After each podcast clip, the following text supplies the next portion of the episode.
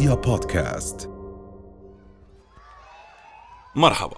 فريق بودكاست نقلا عن العالم رح يحاول اليوم وبكل حلقة ياخدك في جولة حول العالم. نتعرف من خلالها على عادات مشكلات اختراعات وغرائب ومواضيع غير متوقعة. وبحلقة اليوم رح نحكي عن تاريخ أهم الأسلحة اللي غيرت العالم. ورح نبلش مع الرمح اللي بيعتبر النواة الأولى لصناعة جميع الأسلحة. وكان الرمح الأول هو أول تصميم بشري لعصا مثبت بطرفها جسم مدبب بيخترق أجساد الحيوانات.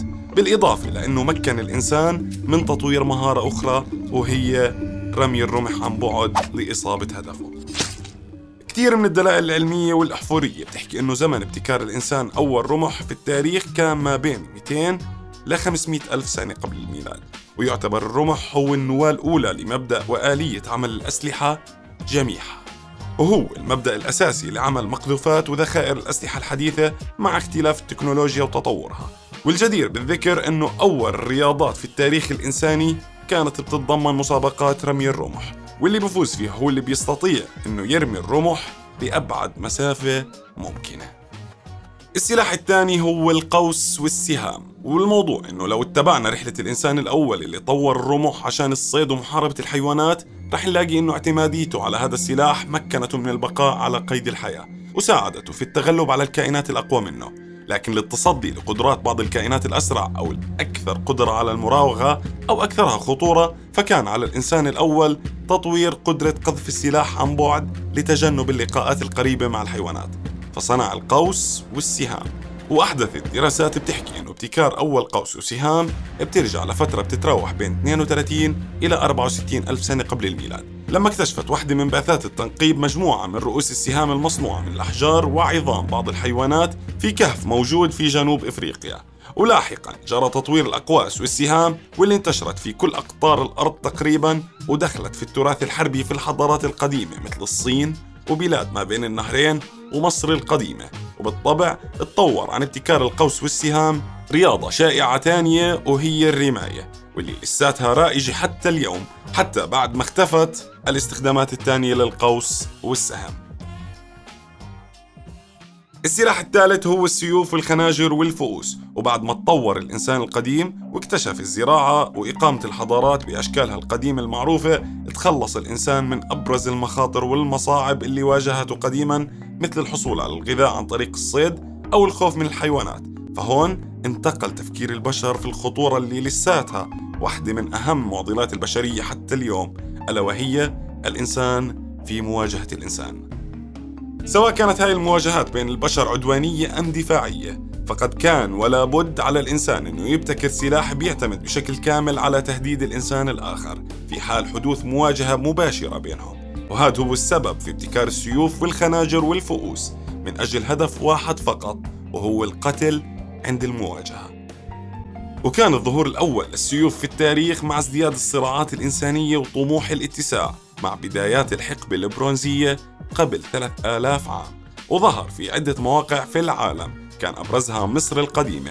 في شكل سلاح مميز عرف باسم الخبيش المصري. وكان حكر في البداية على كبار رجال الدولة والجيش. وبعدين انتشر في أغلب أرجاء حضارات البحر المتوسط. وازدهر في أيام الإمبراطورية الرومانية وتغيرت مواد صنعه من البرونز للحديد. بعد ما أثبت قدرته الفائقة. ونصله الحاد على إلحاق الأذى بالبشر وقتلهم بشكل مخيف. وهو اللي أدى لنشوب الحروب البشرية اللي ما توقفت حتى اليوم. والسلاح الرابع هو البارود أبو الدمار العالمي اللي ظهر في القرن التاسع الميلادي تقريبا بعد مزج مجموعة من الرهبان الصينيين المهتمين بعلم الخيمياء بعض مسحوق الفحم مع الكبريت ومع الملح الصخري. فانولد مسحوق الدمار المتفجر الشهير البارود. ومن وقتها تغيرت قواعد الحروب تماما وللأسف من السيء للأسوأ لأنه الاختراع المتفجر أثار دهشة الصينيين القدماء ودفع بعض الخبراء ورجال الجيش الإمبراطوري بعهد أسرة سونغ لتوظيف هذا الابتكار في صنع أول سلاح ناري قاذف في التاريخ. وبعدها انتقل البارود عبر طرق التجارة للشرق الأوسط وللعالم. وجرى تطوير العديد من الأشكال اللي اعتمدت على التقنية نفسها مع تغيير المقذوف فظهرت أشكال سموها في المنطقة العربية والشرق الأوسط بأسماء مختلفة مثل الغدارة أو القربينة والبارودة واللي كانت أنوية تطور المسدسات والبنادق الآلية والنصف آلية والفردية في عصرنا الحالي. وهذا اللي بيحكي لنا كيف تحول أول أشكال الأسلحة النارية في التاريخ إلى أبرز أداة قتل واللي انتقلت من شكل لآخر عبر الأزمان لتصبح أداة القتل الأولى في حروب وجرائم وأجهزة الأمن في العالم حتى اليوم. السلاح الخامس والأخير هو الطيران العسكري وفي عام 1909 احتفل الأمريكيون والعالم أجمع بأول محاولة طيران ناجحة قام فيها الأخوين رايت بحيث صار حلم الإنسان الممتد من قرون طويلة بالطيران واقع ملموس وبيستطيع تحقيقه. لكن بعد هذا الاحتفال انولد الطيران العسكري لأول مرة عام 1911 لما قام واحد من الطيارين الإيطاليين أثناء الحرب العثمانية الإيطالية بالطيران عبر البحر المتوسط بطائرة ذات محرك واحد شبيهة بنموذج الأخوين رايت وأسقط القنابل على بعض مواقع الجيش العثماني في ليبيا.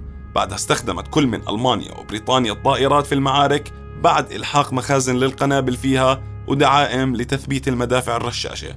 وانتشر استخدامها في الحرب العالمية الأولى وهو الأمر اللي كان نقل نوعية للحروب وصار في كل جيوش العالم سلاح مخصص للطائرات الحربية وتسابقت دول العالم على الريادة في ابتكار أقوى الطائرات القاتلة واللي انتهت بابتكار الإنسان للطائرات المسيرة العسكرية الدرونز اللي صارت الآن أداة بحتة للتدمير في الحروب الحديثة وبتخلو حتى من المخاطرة بحياة قائدها وهذا هو العنصر الأكثر أهمية في عالم الطيران الحربي.